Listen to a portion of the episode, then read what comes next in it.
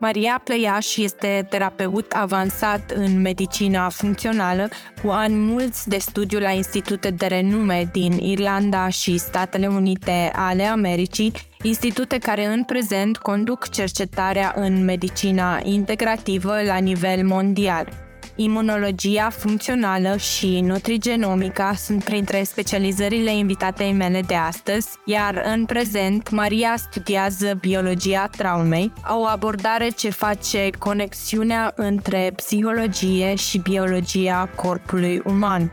Cred că nu mai este nevoie să menționez că Maria Plăiaș este printre puținii terapeuți români care aplică principiile medicinei funcționale.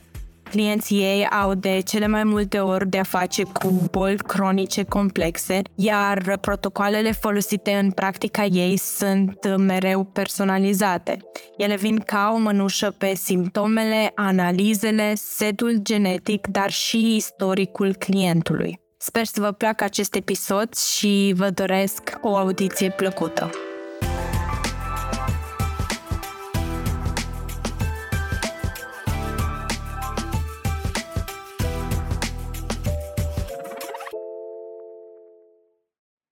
Bună, Maria, și bine ai venit! Mă bucur foarte mult că am reușit să ne sincronizăm și să punem uh, în aplicare planul ăsta despre care tot vorbim noi de ceva vreme încoace, de a ne aduna la o discuție mai puțin formală, poate uh, legată de diferite teme destul de comune, dar care poate nu au o abordare integrativă în uh, spațiul public din România. Așa că bine ai venit și uh, mă bucur, mă bucur să, să ne întâlnim. Bine te-am găsit, Anca, și mă bucur și eu că suntem aici împreună. Sper și eu să facem o conversație cât mai informală și preferabil cât mai de ajutor pentru cine caută soluții integrative la problemele de sănătate, în așa fel încât să putem ajuta cât mai multă lume. Și mă bucur că am reușit în sfârșit să punem acest podcast pe, pe roți și că a pornit. Astăzi m-am gândit ca prim subiect să începem cu rezistența la insulină. Rezistența la insulină este un fenomen mult mai des întâlnit decât ne-am aștepta, din păcate. Uh, ea este implicată în diabetul de tip 2 în, uh, în mare măsură și hai să o luăm de la zero, să vedem mai întâi, pentru că pentru a vorbi de rezistența la insulină trebuie să avem cumva o fundație și să înțelegem cum se ajunge la rezistența asta la insulină. Așa că, cred eu, începutul ar fi să înțelegem ce se întâmplă cu glicemia, deci cu zahărul din sânge, atunci când mâncăm, în urma unei mese.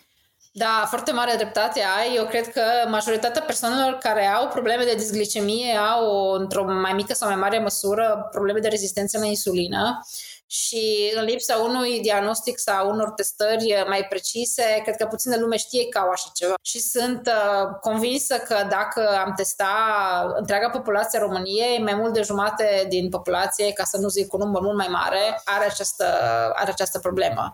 Deci ar trebui să conștientizăm, să știm, să testăm și să mm, facem și pași în direcția în care să reducem această rezistență la insulină, care, cum ziceai și tu, poate să fie un pas intermediar în diabet. Ce se întâmplă cu ceea ce noi consumăm când devine glicemie. Deci are legătură cu consumul de carbohidrați, cu o cantitate mai mare de carbohidrați consumată, care în procesul de digestie ca și punct final devine glucoză. Și cu cât consumăm carbohidrați mai mult, cu atât cantitatea de glucoză care va circula în sânge va fi mai mare. Și pentru corp nu este, o, nu este sănătos, nu este bine să avem o cantitate de glucoză prea mare în sânge și atunci mecanismul prin care corpul controlează această glucoză în sânge este să uh, Uh, folosească pancreasul, să folosească um, un hormon secretat de pancreas care gestionează această secreție de glucoză și o împarte în diferite țesuturi uh, pentru a nu rămâne în sânge cantitatea așa de mare. Uh, sunt diferite țesuturi spre care insulina trimite glicemia, glucoza, o poate trimite la ficat, o poate trimite la mușchi, o poate trimite la capilare, la creier. Um, deci glucoza se, se, se trimite în foarte multe direcții, unde este absorbită sau înmagazinată de celule în țesutul adipos.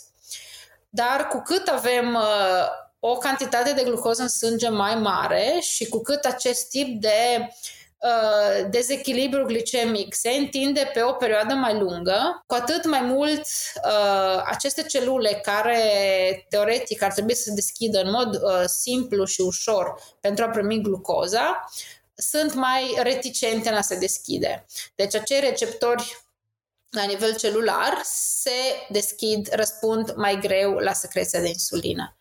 Și atunci ce se întâmplă este că cu cât avem această cantitate de uh, glucoză pe o perioadă mai lungă crescută în sânge, cu atât aceste celule răspund la secreția de insulină, la, la cererea insulinei de se deschide mai greu. Și atunci ce face pancreasul ca și reacție la această reticență a celulelor este să secrete și mai multă insulină. Deci celulele se deschid mai greu, noi avem mai multă insulină secretată, insistăm mai mult să, ca, ca acele celule să se deschidă, celulele sunt și mai reticente să se deschidă și astfel se creează ceea ce se numește această rezistență la insulină. Celulele rezistă să se deschidă uh, către insulină, iar insulina insistă ca să-i cale să se deschidă. Deci avem o secreție mai mare de insulină și avem o absorpție mai redusă de glucoză la nivel celular. Bun, deci ca să înțeleg mai bine, de câte ori mâncăm, practic mâncarea ingerată se transformă Bine, e foarte simplificat ceea ce spun aici, dar se transformă în glucoză, adică în zahăr în sânge și acesta va fi combustibilul celulelor noastre. Acum, ca să putem să folosim acest combustibil, avem nevoie de hormonul numit insulină, nu? Care este secretat de pancreas și rezistența la insulină apare atunci când celulele primesc sau da, primesc prea mult zahăr, mai mult zahăr decât ele pot consuma. Și atunci când celula bate la ușă, Insulina, când da. insulina bate la ușă cu încă, încă un transport de, de zahăr și spune, hei, am venit cu zahărul, uh, celula practic nu mai poate să primească mai mult zahăr pentru că are deja și spune nu, nu mai vreau, devin, devin tot mai puțin sensibilă la, la insulina uh, asta. Și atunci, da, nu e transportatoare cât e un hormon. Fiind un hormon, uh, este practic ceea ce provoacă. Provoacă uh, acțiunea lui este, este ca aceste celule să se deschidă. Iar când ai zis ce mâncăm, nu neapărat ce mâncăm, pentru că noi mâncăm, uh, sunt trei categorii de macronutrienți, carbohidrați, proteine și grăsimi și pentru glicemie, practic, noi ne referim doar la carbohidrați. Ficatul are capacitatea să transforme și mm, proteinele și și grăsimile în uh, sursă de energie, dacă e nevoie, dar sursa preferată de energie a corpului și a celulelor este glucoza. Și atunci primul proces cel mai simplu și este imediat este transformarea carbohidraților în glucoză. Deci problema noastră este cu dietele bogate în carbohidrați. Bun, hai să vedem atunci uh, ce înseamnă carbohidrați uh, concret. Ce, ce mâncăruri sau ce alimente conțin uh, carbohidrați în, în mod special? În afară de zahăr și de dulciuri, practic noi găsim uh, carbohidrați, uh, o cantitate mai mare sau mică de carbohidrați în cereale, în leguminoase și în uh, toate, toate legumele. Dar cred că trebuie să ne gândim cât carbohidrat există în fiecare din aceste um, alimente și cât acel um, carbohidrat impactează indicele glicemic. Indicele glicemic fiind uh, cantitatea de um, glucoză care până la urmă va fi absorbită de sânge. Și atunci, cu siguranță, dacă e să comparăm, să zicem, două felii de pâine cu două felii de ardei, două felii de pâine au un indice glicemic mult mai crescut decât uh, orice legumă. Deci nu înseamnă că trebuie să eliminăm toți carbohidrații, absolut nu asta vreau să spun, ci doar că va trebui să reducem cantitatea de carbohidrați care au un indice glicemic mai crescut, adică atunci când îl consumăm și îl digerăm, absorpția de glucoză este mult mai rapidă și mult mai mare. Legumele nu trebuie să eliminate, cu siguranță, dar în funcție de ce dietă avem, uh, cartofii va, trebui să fie o cantitate mai mică, cerealele o cantitate mai mică și așa mai departe. Diferența între un carbohidrat cu indice glicemic mai mare și unul cu indice glicemic mai mic ar fi cantitatea de, de fibră care se găsește în acel aliment? Da, tot ce încetinește absorpția, și aici intră și fibra solubilă și fibra insolubilă, uh, tot ce încetinește absorpția este un lucru bun pentru uh, modul în care apoi corpul va gestiona glicemia. Adică dacă noi consumăm un suc acidulat, da, care nu conține decât lichid și, uh, și multă fructoză, acea absorpție va fi imediată și cantitatea de zahăr este atât de mare încât, practic, absorpția va fi mult prea mare, mult prea dintr-o dată. Dacă, să zicem, consumăm un, un bol de salată, acel bol de salată, chiar dacă e mult și mare, uh, cantitatea de carbohidrat în ea este foarte redusă, iar cantitatea de fibră este foarte mare și atunci absorpția la puțineul puțina glucoză care e acolo va fi înceată pentru că corpul va avea nevoie de timp să digere această fibră și va fi puțină. Dacă este să comparăm, să zicem, um, același aliment în două forme diverse, una cu fibră și una fără, de exemplu, uh, un suc de portocale și consumul de portocale, da? Uh, dacă noi ne facem un suc de portocale din două portocale, Uh, practic extragem doar sucul care este foarte dulce, este foarte multă fructoză acolo, îl bem în 3-4 secunde, îl dăm pe gât. Absorpția la acel suc de portocale va fi din nou asemănător cu băuturile acidulate, va fi foarte rapid, cantitatea de fructoză foarte mare și nu va fi nimic să încetinească absorpția. Și atunci, chiar dacă se vorbește că e sănătos să consumăm sucuri de fructe, partea asta, afirmarea asta este un pic cam falsă, pentru că sucurile de fructe, chiar dacă au și vitamine și alte, alți nutrienți, au o cantitate mult prea mare de fructoză care va deveni foarte repede glucoză și care va fi o problemă pentru indicele, pentru cantitatea de glicemie în sânge. Dacă noi însă consumăm aceeași cantitate de portocale ca și fruct, adică îi dăm timp corpului să ia, pe lângă, mă rog, procesul de curățare a portocalei, care nu intră în digestie cu siguranță, dar dacă noi stăm și consumăm fiecare uh, felie de portocală, una câte una, amestecăm, uh, și ne va lua nu 2-3 secunde, ci ne va lua, să zicem, 5-10 minute până terminăm două portocale, în cazul în care vrem să consumăm sau avem capacitatea să consumăm două portocale, pentru că este foarte posibil ca după o jumătate de portocală sau după o portocală să fim satisfăcuți, procesul de a amesteca și de a digera, de a introduce acea fibră în, în sistem, face ca absorpția de fructoză din acele două portocale să fie mult mai înceată și, și nevoia de insulină ca să gestioneze acea glicemie, acea glucoză va fi mult mai mică. Deci, practic, același aliment cu sau fără fibră ne dă răspunsuri complet diferite din partea corpului.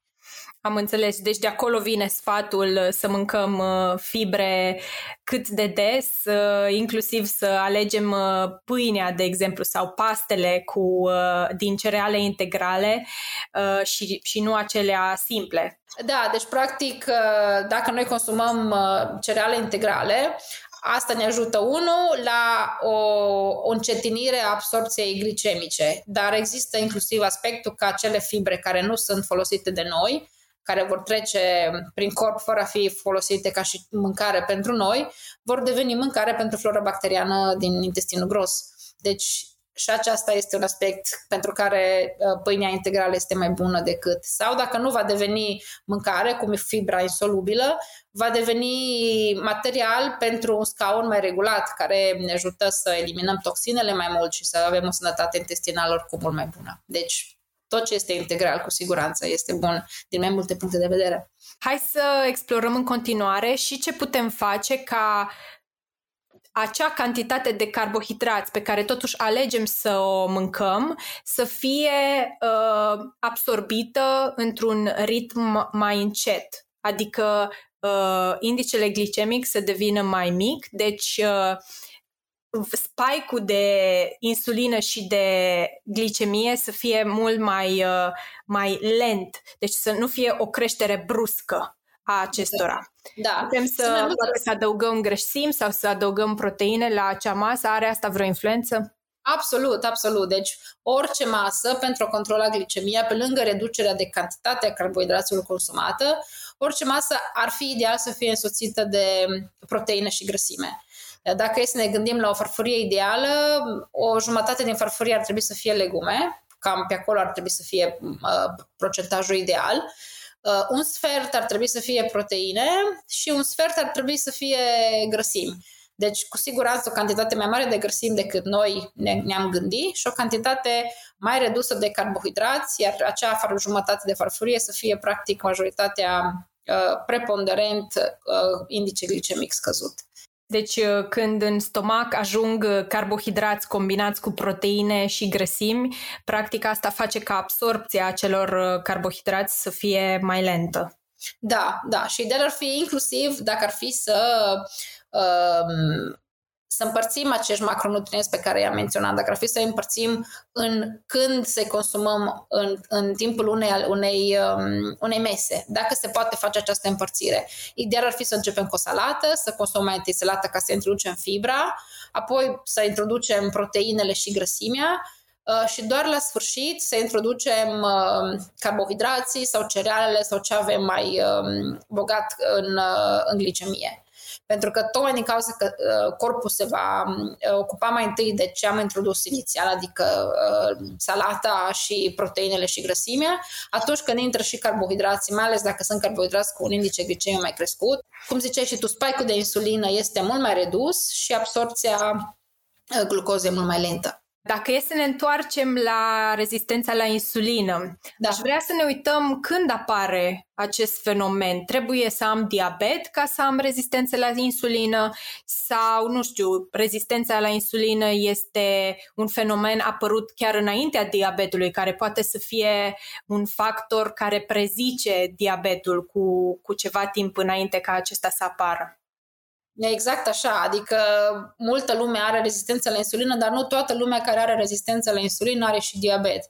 Pot să treacă și până la 15 ani între un, um, o disglicemie neregulată, între o rezistență la insulină și un diagnostic de diabet. Dar, practic, este ca acel proces de bulgără de zăpadă care, dacă nu-l oprim, devine avalanșă.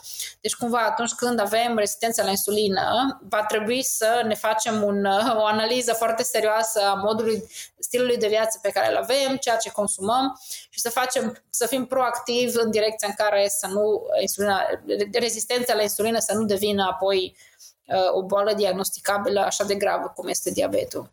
Ce simt oamenii care au rezistență la insulină? Care sunt simptomele?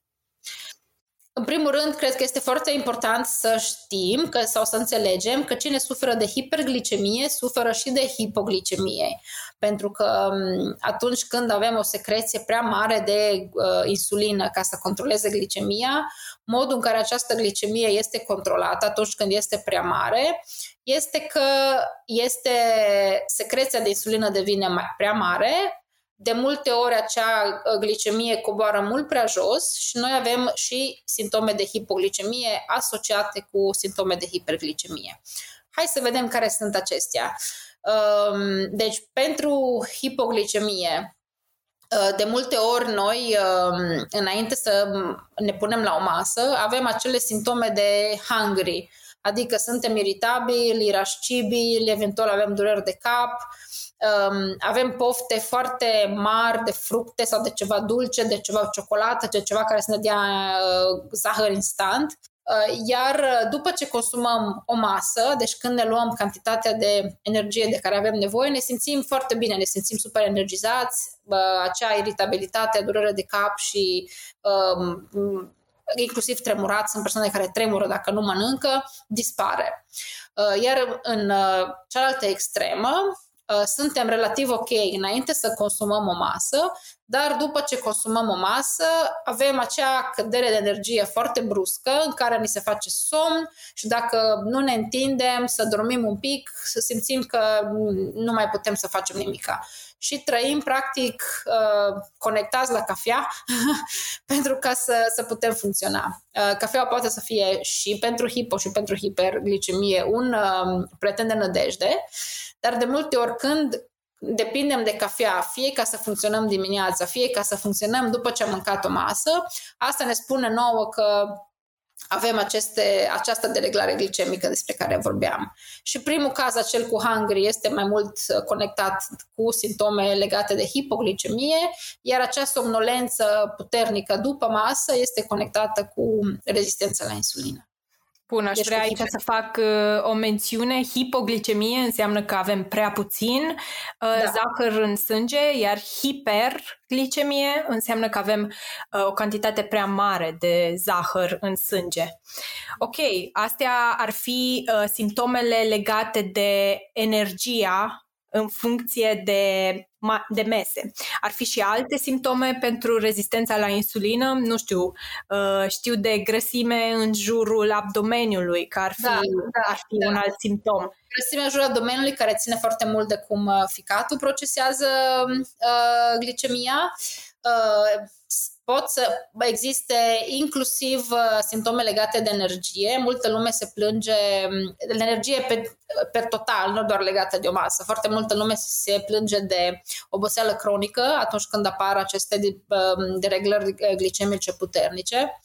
Uh, am lucrat cu multe cliente care aveau probleme, clienți, cliente care aveau probleme de somn, pentru că ce se întâmplă Uh, mai ales atunci când consumăm o cină foarte bogată în carbohidrați, este că putem suferi de episoade hipoglicemice în timpul nopții, care episoade hipoglicemice ne trezesc. Deci foarte multă lume adoarme ușor, probabil pentru că au acea rezistență la insulină care trimite la somn seara, dar apoi în jur de ora 3-4 noaptea se trezesc brusc și sunt foarte, foarte prezenți, foarte energici, Uh, tocmai din cauza că uh, au avut acest tip de hipoglicemie reactivă, se numește. Deci, practic, uh, glicemia le-a scăzut mult prea mult în timpul nopții și atunci când noi avem glicemia foarte mică, intervine un alt hormon care să aducă glicemia la nivelul normal, care hormon este hormonul de stres, cortizolul. Și cortizolul este și hormonul care ne trezește dimineața. Și atunci, în loc să ne trezească la ora la care ar trebui să ne trezească, odată cu uh, nu chiar cu răsăritul soarelui, pentru că totodată soarele răsare nu prea devreme, dar în jur de ora 7, 7 jumate sau așa, ne trezim la ora 4, tocmai pentru că avem acest șot de cortizol care echilibrează glicemia. Deci multe persoane au această, acest simptom. Uh, apoi, um, sunt persoane care suferă de probleme hormonale, de dezechilibre hormonale, um, rezistența la insulină sau, mă rog, o cantitate prea mare de glicemie în sânge, hiperglicemia, poate să producă uh, valori prea mari de testosteron în femei Uh, ca și consecință și atunci multe femei au fie dezechilibru acesta hormonal cu testosteron prea mult sau ajung să primească inclusiv un diagnostic de ovare polichistice, care este tocmai această dereglare legată de rezistență la insulină și hormoni androgen prea mulți. Iar în cazul bărbaților putem inclusiv să avem, procesul este invers, nu devin mai virili, nu au mai mult testosteron, ci din potrivă au o secreție prea mare de estrogen. Uh, și atunci, de multe ori, dacă noi nu adresăm cauza de unde pornește și venim cu suplimentare hormonală externă ca să ajutăm un dezechilibru creat de uh, insulina, rezistența la insulină, practic putem cauza probleme și mai mari pentru că creăm un dezechilibru și mai mare. Da, cred că ăsta e un exemplu foarte bun de cum ar trebui să ne uităm la, la anumite afecțiuni uh, într-un într-un mod holistic, adică, ok, ai probleme cu hormonii și primul, uh, cred că cea mai convențională soluție la asta este să, să iei un supliment hormonal, da. să, să, să stingi simptomul, uh, însă acolo în spate, de fapt, problema este o rezistență la insulină și uh, niveluri ridicate de zahăr în sânge în mod constant. Uh, problemă care, dacă e adresată, se, se rezolvă și problema hormonală. Am lucrat inclusiv cu, cu bărbați care uh, fuseseră înainte puși sub tratament hormonal legat de testosteron pentru că aveau valori de testosteron scăzute și care, luând aceste suplimente pe bază de testosteron, au dezvoltat uh, țesut mamar mai mult decât era cazul, pentru că oricum se dezvoltă țesut mamar când există această rezistență la insulină și uh, tocmai din cauza la faptul că testosteronul devine estrogen. Dar dacă noi suplimentăm cu testosteron extern, înrăutățim acest dezechilibru, deci practic țesutul mamar uh, se dezvoltă și mai mult. Obținem exact uh, efectul contrar la ceea ce am vrea să obținem prin uh, aducerea de testosteron extern. Și la fel, probabil la femei, discursul de anticoncepționale, când problema nu este legată de uh, dezechilibre hormonale, este un discurs despre care, dacă vrei, putem face un podcast separat, pentru că sunt multe lucruri de zis pe partea asta. Da, e o problemă foarte complexă. Uh, spuneai mai devreme despre persoanele care se trezesc în miezul nopții și au foarte multă energie. Uh, există, nu știu, o sugestie sau un lucru relativ simplu pe care aceste persoane ar putea să îl facă uh, pentru a evita trezirea asta de la 3-4 dimineața? Deci pentru persoanele care se trezesc noaptea, este o recomandare care probabil este general valabilă și pentru persoanele care au alte mm, probleme legate de disglicemie, se manifestă altfel la nivel de simptome, dar o masă mai bogată în proteină și grăsime seara și mai săracă în carbohidrați, eventual fără prea multe pastă, fără prea mult desert, fără un snack dulce după aceea, cu siguranță ar ajuta uh, un somn mai uh, odihnitor și fără, fără intervenția cortizolului la ora în care noi ar trebui să fim super uh, chill și super zen și să dormim. Da, am înțeles. Deci, practic, uh, sugestia ar fi să avem ultima masă uh, cu un conținut mai ridicat de proteine și de uh, grăsimi, astfel încât glicemia să nu mai urce așa ca o rachetă, ci să urce puțin mai progresiv, mai lent uh, și astfel cantitatea de insulină secretată va fi mai mică. Asta înseamnă că și glicemia nu o să se ducă în jos foarte mult, deci totul va rămâne pe, pe un ax destul de liniar Uh, și astfel da. nu o să ai nevoie de cortizolul acela de la 3 dimineața care să te, te salveze, între ghilimele, de la hipoglicemie. Corect, da, exact așa, da. Bun. Nu prea și... mult, e nevoie de carbohidrați oricum, deci să nu dăm în extrem opus, să nu avem deloc carbohidrați, dar în cazul în care o persoană suferă de, de, de hiperglicemie, cu siguranță reducerea cantității va fi benefică. Ce alte lucruri putem să mai facem uh, pentru a reduce rezistența la insulină? Am vorbit uh, despre reducerea cantității de carbohidrați și uh, intervențiile nutriționale. Am vorbit despre poate reducerea uh, cantității de cafel, cafea pe care o consumăm de-a lungul zilei. Uh, putem oare sau are sportul o influență asupra rezistenței la insulină? Cu siguranță, pentru că una dintre organele sau, mă rog, părțile, țesuturile din corp care folosește cel mai mult uh, uh, glucoza sunt mușchii. Și atunci, cu cât facem mai mult uh, sport, cu atât, uh, practic, le spune mușchilor să ia mai multă glucoză din sistem și atunci celulele acele devin mai sensibile și la, la glucoză și devin și mai sensibile și la insulină, la acțiunea insulinei asupra glicemiei din sânge. Și orice sport e benefic, cu siguranță, orice mișcare e benefică, sedentarismul este nociv pentru orice boală, inclusiv această problemă cu glicemia. Dar dacă reușim să facem un, um, un sport mai intensiv, care arde mult mai multă glucoză mai repede, um, strength training sau HIIT sau așa, Uh, acest tip de exerciții sunt cele mai benefice pentru cine are probleme de insulină. Dar să nu ne cramponăm, adică dacă suntem sedentari și încercăm să facem, nu știu, 5 minute de hit și ne dăm uh, suflu acolo pentru că e mult prea greu, ceea ce este, uh, să nu ne plafonăm, adică să zicem, ok, nu funcționează pentru mine. Orice e bine, inclusiv o ieșire la plimbare sau un, uh, un fast walking sau un nordic walking, unde se Uh, merge așa, soldățește. Deci nu trebuie neapărat să facem ceva intens. Intens este comparativ cu unde suntem noi ca baseline. Dacă baseline-ul nostru îi uh, donuts and couch, atunci cu siguranță ieșitul la plimbare zilnic este deja punerea la încercare. Dacă punctul nostru default este, nu știu, să facem yoga, de două ori pe săptămână, atunci cu siguranță ceva mai intens decât uh, yoga, ceva mai activ, care să ne pună să pompeze inima mai repede, este benefic. Deci totul comparativ cu unde suntem noi ca și nivel de sport.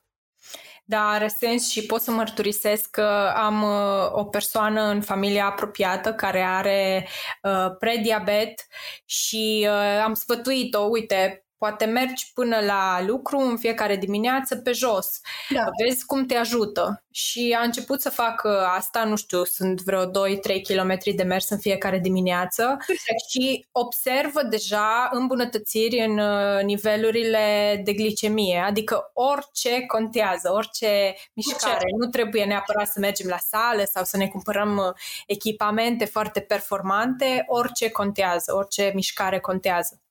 De unde pornim, acolo e bine. Punctul nostru de pornire, dacă comparativul e nimic, e perfect. Da. Dacă ar fi să explorăm și alte modalități de a, de a reduce rezistența la insulină, aș vrea să le dăm uh, celor care ne urmăresc o gamă foarte largă de posibilități.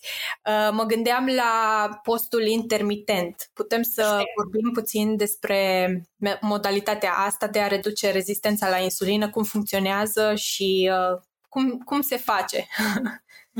Da, cred că și subiectul acesta poate să fie topicul unui în trei podcast, dar în puține cuvinte și pentru cine încă n-a încercat uh, intermittent fasting-ul, uh, Uh, există diferite modalități de a face intermittent fasting. Recomandarea pentru cine nu a făcut deloc este să înceapă cu pași mici. Uh, am avut un client care a fost atât de entuziasmat de uh, ideea de a slăbi frumos și repede făcând intermittent fasting, încât a trecut de la o dietă hiperglicemică la low carb cu fasting și m-a sunat soția după câteva zile să-mi zică că era să leșine în baie. Deci uh, ideea nu este să, să forțăm lucrurile. Nu e ok pentru un corp care este obișnuit să ardă multă, mm, multă glucoză, dintr-o dată să facă intermittent fasting sau să facă um, o dietă low carb foarte puternică. Dar cu pași intermediari și um, organizați frumos în bază de la cum reacționează corpul nostru, la un moment dat, în procesul de reducere a carbohidraților, această introducere a unui fasting intermitent este foarte, foarte benefică. Și ce înseamnă, ca să-ți răspund la întrebare? În loc să consumăm alimente și să facem snake-uri, practic, pe toată perioada în care suntem treji, cum facem foarte multă lume, uh, ideal ar fi să încercăm să reducem încet fereastra în care noi consumăm alimente. Uh, dacă nu suntem deloc obișnuiți, pornim cu o fereastră de 12 ore, să zicem, de să încercăm să consumăm în decurs de 12 ore ce avem de consumat și 12 ore să nu consumăm, dar apoi, pas cu pas, putem să creștem acest 12 ore la 14 ore, 16 ore, 18 uh, ore. Sunt persoane care inclusiv sunt uh, așa de bine adaptate la a transforma nu glucoza ca și, func- ca și sursă de energie, ci grăsime ca și sursă de energie. Corpul lor este așa de ușor, uh, trece de la carbohidrați la grăsime, încât pot să consume doar o masă pe zi și această masă pe zi să devină masa în care practic ei își adună toate calorile de care au nevoie și nu le e foame, pentru că practic foamea este foarte mult condiționată de secreția de insulină și atunci au practic 23 de ore să zicem, în care ei nu consumă nimica. Iar de aici sunt persoane care fac fasting zile întregi, săptămâni întregi. Nu vreau să ajungem acolo. Uh, dar ideal ar fi să reușim să consumăm uh, um, într-o, într-o, într-o fereastră cât mai redusă mâncarea pe care o consumăm și care mâncare tocmai pentru că practic noi avem, să zicem, în 6 ore, cea mai comună cred că este 18 cu 6, în care 6 ore se mănâncă și 18 ore nu se mănâncă, noi în 6 ore nici nu reușim să avem neapărat 3 mese, pentru că nu o să ne fie foame de 3 mese. Deci reducem consumul la două mese, sărim ori micul dejun, ori, ori cina, preferabil cina, dar repet, lucrul acesta trebuie să se facă în momentul în care corpul nostru este mai adaptat la transforma grăsimea în energie, în așa fel încât să nu avem um, episoade hipoglicemice care să dăuneze ca să o luăm așa uh, sistematic, în primul rând, am putea să începem, să zicem, cu 12 ore de uh, post într-o zi și 12 ore de uh, fereastră în care mâncăm. Asta înseamnă că, să zicem, uh, mâncăm între 8 dimineața și 8 seara. seara. Da. Uh, o ducem așa timp de o săptămână, două, vedem cum ne simțim. Dacă totul e în regulă, încercăm să reducem fereastra în care mâncăm și să zicem că începem să mâncăm într-o fereastră de 10 ore, să zicem de la 10 dimineața la 8 seara. Și tot așa până putem să ajungem, nu știu, cu, cu ce te simți confortabil probabil e cel mai indicat. Adică sunt persoane care cu ușurință uh, mănâncă doar în 8 ore din zi și anume uh, pot să, încep, să înceapă masa la ora 10 dimineața și atunci termină la 6 după amiaza, la 18 Uh, fapt care cumva împinge corpul, așa cum spuneai, să uh, să comute de la a consuma în principal carbohidrați la a consuma grăsimile deja stocate. Deci asta înseamnă că uh, postul intermitent este o metodă sănătoasă și de a slăbi. Da, da.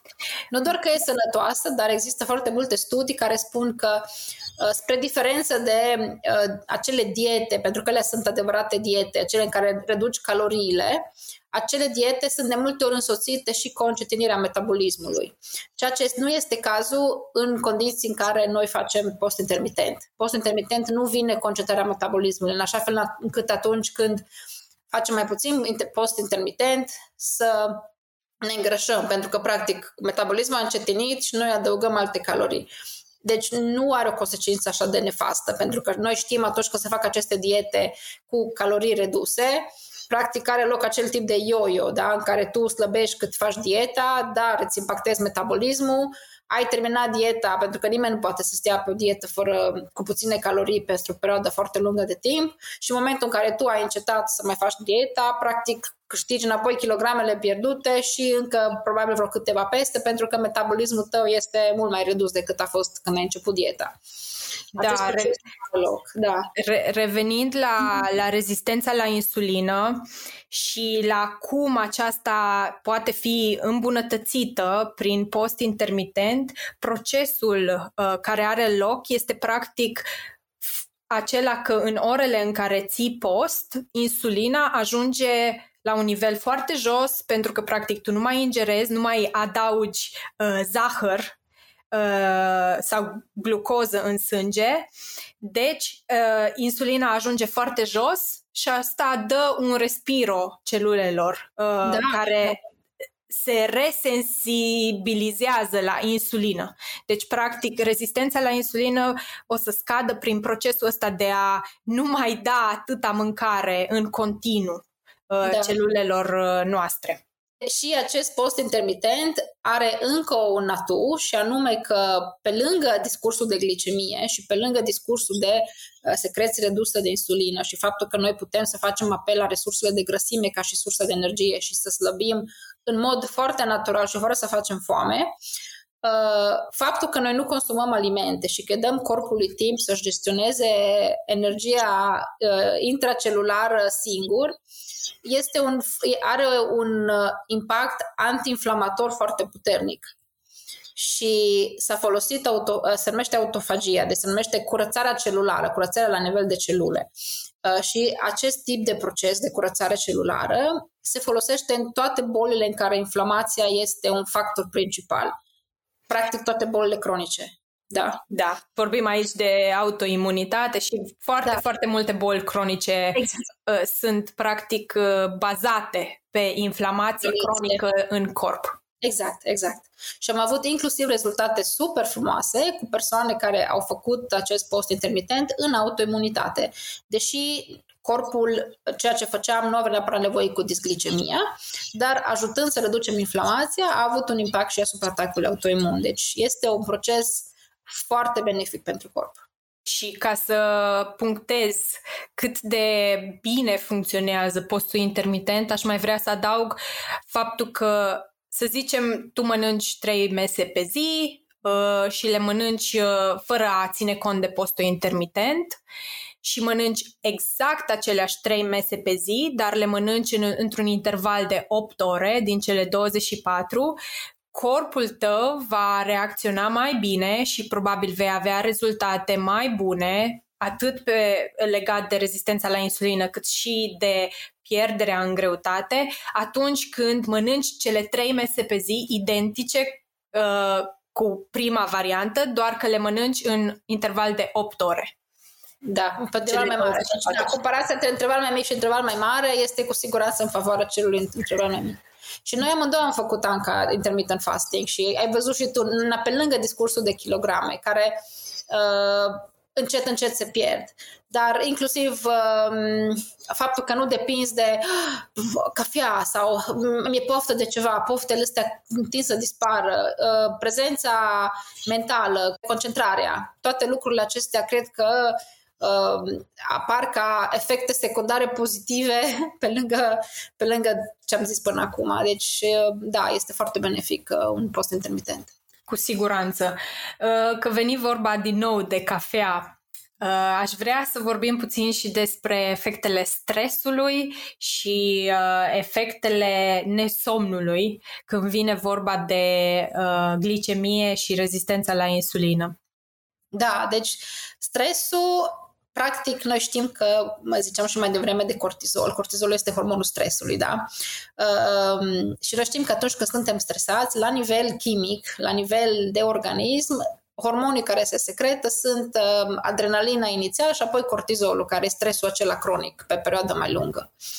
Și cortizolul când intervine are exact același efect pe care l-am menționat mai devreme și anume că uh, corpul nostru este făcut în așa natură încât Um, noi interpretăm stresul ca și un inamic extern care vrea să ne mănânce, pe care trebuie să-l atacăm sau de care trebuie să fugim. Și atunci, modul în care corpul interpretează stresul acesta exterior, care în societatea de azi și în vremea timpurilor noastre nu mai este neapărat relevant, este să aducă glicemia de unde a ascuns-o, de unde a pus-o deoparte, înapoi în sânge, în așa fel încât să o ardem cât mai repede. Să ardem această glicemie ca să devină energie. Avem nevoie de energie ca să ne batem cu acest dinamic sau ca să fugim de acest dinamic. Ok?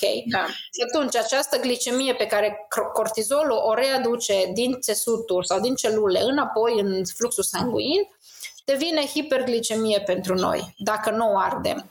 Pentru că noi ne putem stresa nu neapărat când ne batem cu un inamic sau când fugim de un inamic, noi ne stresăm stând blocați în trafic, ne stresăm stând la birou și supărându-ne pe șef sau pe colegi, ne stresăm ca și stil de viață, ne stresăm. Dar nu corpul nostru nu se stresează cu noi, corpul nostru rămâne fix într-un loc. Și atunci acea, acea glucoză readusă în sistem ca, ca și sursă de energie devine doar factor inflamatoriu pentru că ne provoacă o hiperglicemie uh, fără ca să fie neapărat introdusă în ecuație și discursul de mâncare. Mâncarea a fost cine știe când, dar cortizolul a readus glucoza înapoi în sistem. Ok?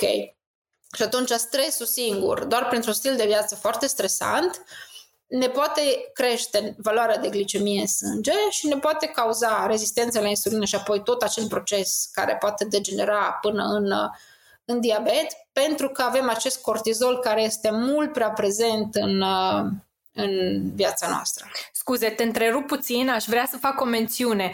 Uh, pe toată durata acestui episod am vorbit despre diabetul de tip 2 și nu de tip 1, care e o altă mâncare de pește și despre care probabil vom vorbi într-un alt episod uh, uh, viitor. Da, da, da, scuze, te-am întrerupt. Urma să spui, cred, despre somn. Somn, da. Somnul, practic, este foarte conectat cu, cu stresul, pentru că raportul noapte-zi pentru noi este controlat de secreția doi hormoni, melatonina și cortizolul. Dar dacă noi avem mai puțină melatonină și, evident, melatonină în timpul nopții și cortizol în timpul zilei, cu secreții în funcție de momentul zilei, mai mare dimineața și apoi încet coboară până seara când ajunge foarte mic, când începe melatonina. Uh, dar dacă acest raport între melatonină și cortizol este dezechilibrat, dacă avem mult mai mult cortizol, că e cauzat de stres și ne, treze, ne ține noaptea trească, că e cauzat de hiperglicemie care provoacă această uh, uh, hipoglicemie reactivă pe care, care se bazează pe secreția de cortizol, da, ca să readucă glicemie la normal. Toată această um, ecuație în care melatonina pierde și cortizolul câștigă practic, pe noi ne pune din nou într-o stare de stres, într-o stare inflamatorie care a produce hipoglicemie. Deci lipsa de somn este direct conectată cu nivelul de cantitatea de stres pe care noi o gestionăm, mai mult sau mai puțin bine. Da, nu știu, uh, mă, mă tot gândesc, din păcate sau din fericire, uh, glucoza și nivelurile de zahăr din sânge sunt impactate de atât de multe lucruri din uh, stilul nostru de viață, încât cred că pot, acestea pot fi privit, privite ca și niște oportunități. Uite, pot să adresez uh, rezistența mea la insulină și prin nutriție, și prin somn, și prin sport, și prin, uh, nu știu, uh, postul intermitent, însă în același timp avem atâtea lucruri la care trebuie să fim atenți ca să nu dezvoltăm rezistența asta la insulină. De unde uh, din punctul meu de vedere, singura abordare care are sens într-un context de disglicemie, până ajungem la forme patologice foarte grave de diabet, când cu siguranță nu-i destul, este această abordare integrativă. Pentru că tu nu poți rezolva și echilibra o problemă cauzată de un cocktail de dezechilibru atât de complex cu un medicament. Medicamentul nu-ți va rezolva problema somnului, problema stresului, problema alimentației, uh, problema lipsei de mișcare. Tu iei, nu știu, metformină sau orice alt medicament ei, dar nu schimbi nimica. Și rezultatul este că rămâi un bolnav cronic pe toată restul vieții tale, care încet, încet va avea o boală care va degenera în forme mult mai urâte de, de boală și mult mai greu de gestionat, inclusiv cu medicamentație.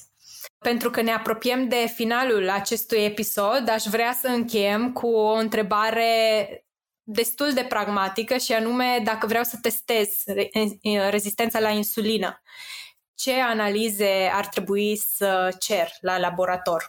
Care sunt analizele de bază?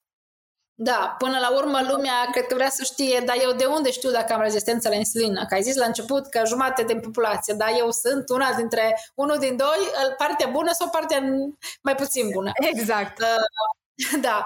Uh, sunt, din fericire, sunt teste foarte ușor abordabile, fie economic, fie uh, ușor de testat. Sunt teste de sânge, majoritatea, pentru cine are un dezechilibru glicemic foarte pronunțat, se poate face inclusiv testul de glucoză. Deci hai să le luăm pe rând. Uh, în primul rând, sunt mai mulți marcări care se pot testa. Ca să facem o uh, să avem o privire de ansamblu foarte detaliată, sunt mai mulți marcări. Dar baza, ca să știm eu sunt sau nu uh, uh, una dintre persoanele care au resență la insulină, sunt trei marcări. Uh, glucoza serică, hemoglobina glicată și insulina serică.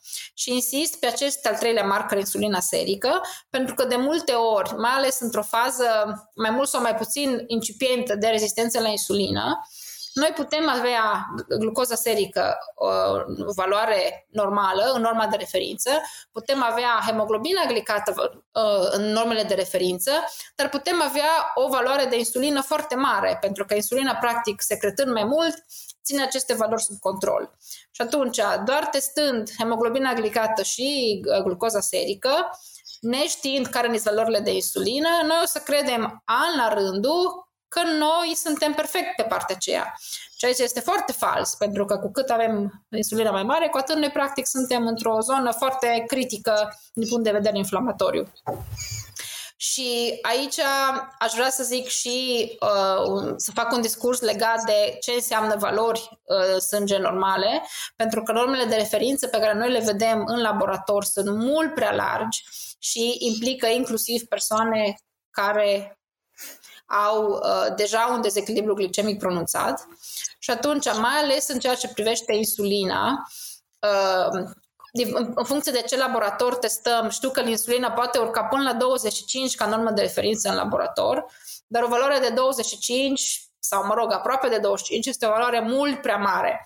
Și atunci, de multe ori, ori se calculează, pentru că se poate calcula, există online o grămadă de website-uri în care noi putem calcula, ori se poate inclusiv cere la laborator să-ți facă ei calculul, se testează indicele HOMA. Care indicele HOMA nu e altceva decât uh, un calcul între insulină și glicemie. Un raport uh, care se calculează și care la sfârșit ne dă un număr. Și de multe ori noi putem avea o glicemie aproape de norma de sus, uh, sănătoasă, să zicem, ne, nepusă în chenar, avem o insulină peste 7, ideal ar fi să fie sub 7, uh, chiar dacă norma de referință merge până la 25 și făcând calculul, nu o să ne iasă un indice HOMA peste 1,4, care 1,4 practic e unde avem sensibilitatea la insulină.